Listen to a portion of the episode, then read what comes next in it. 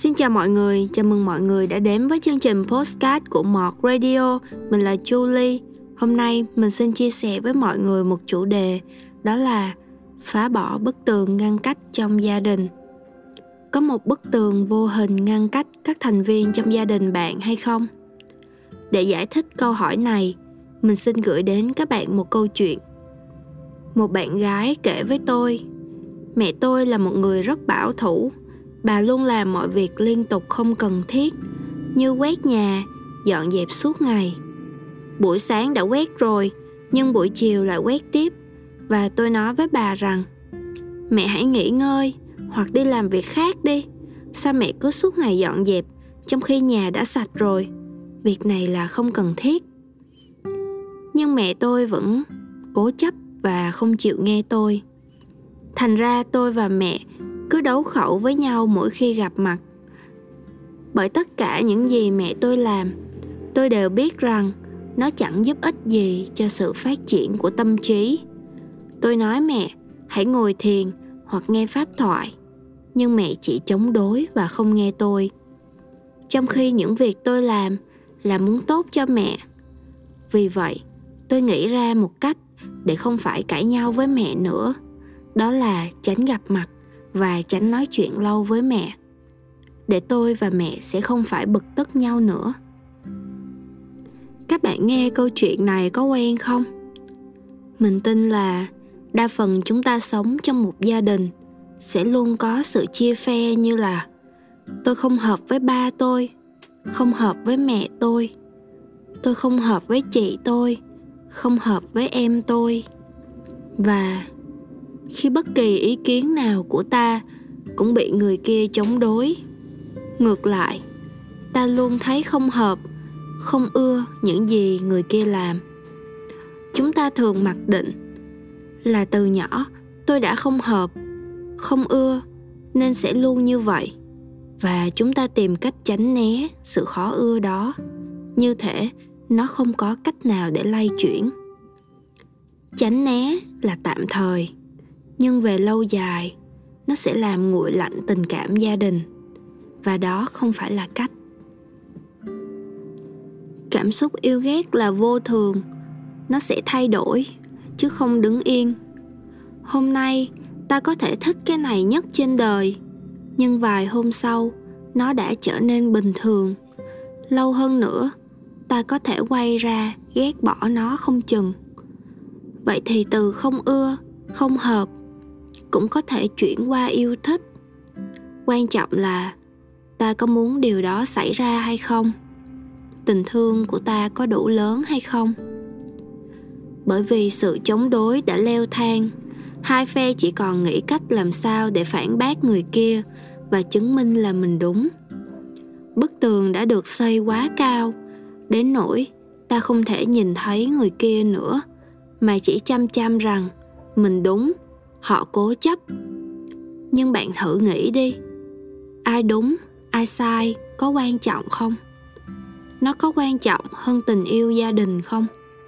Có quan trọng hơn cha mẹ, anh chị em của bạn không?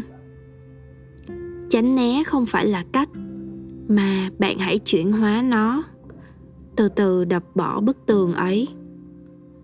Nó là việc lâu dài, không phải ngày một, ngày hai.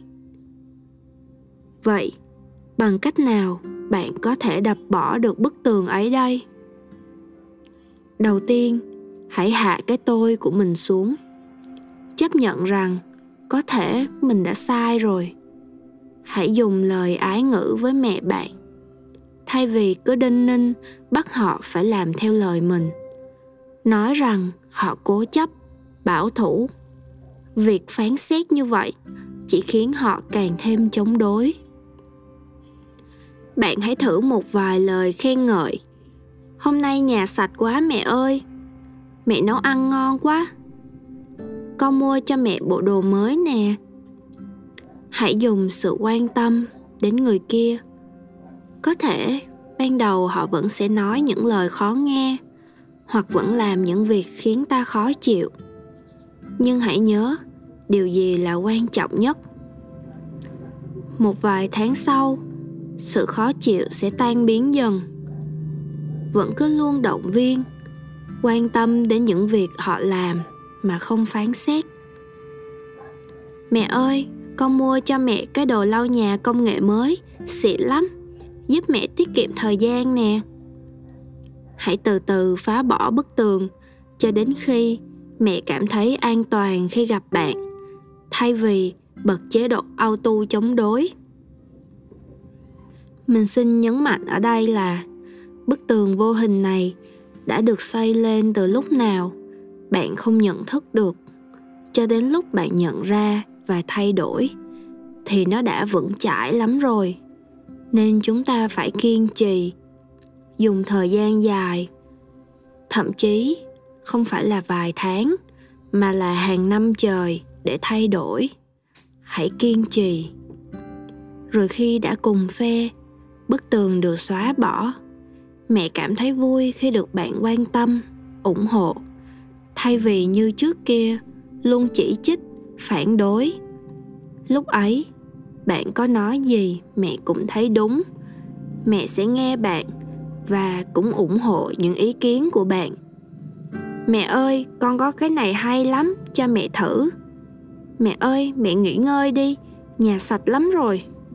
Lúc ấy, những lời bạn nói là mật ngọt, không phải là cái gai nhọn khó chịu nữa. Vậy thì, điều mấu chốt ở đây là hạ cái tôi của bạn xuống. Đừng ra vẻ trịnh thượng, đừng nghĩ mình thông suốt hơn. Dùng tình yêu thương chân thành, sự khéo léo để hóa giải, để phá bỏ bức tường ấy. Đừng nghĩ gì đến việc họ làm đúng hay là sai. Hãy nhìn xem họ có phải là một người quan trọng trong đời bạn hay không.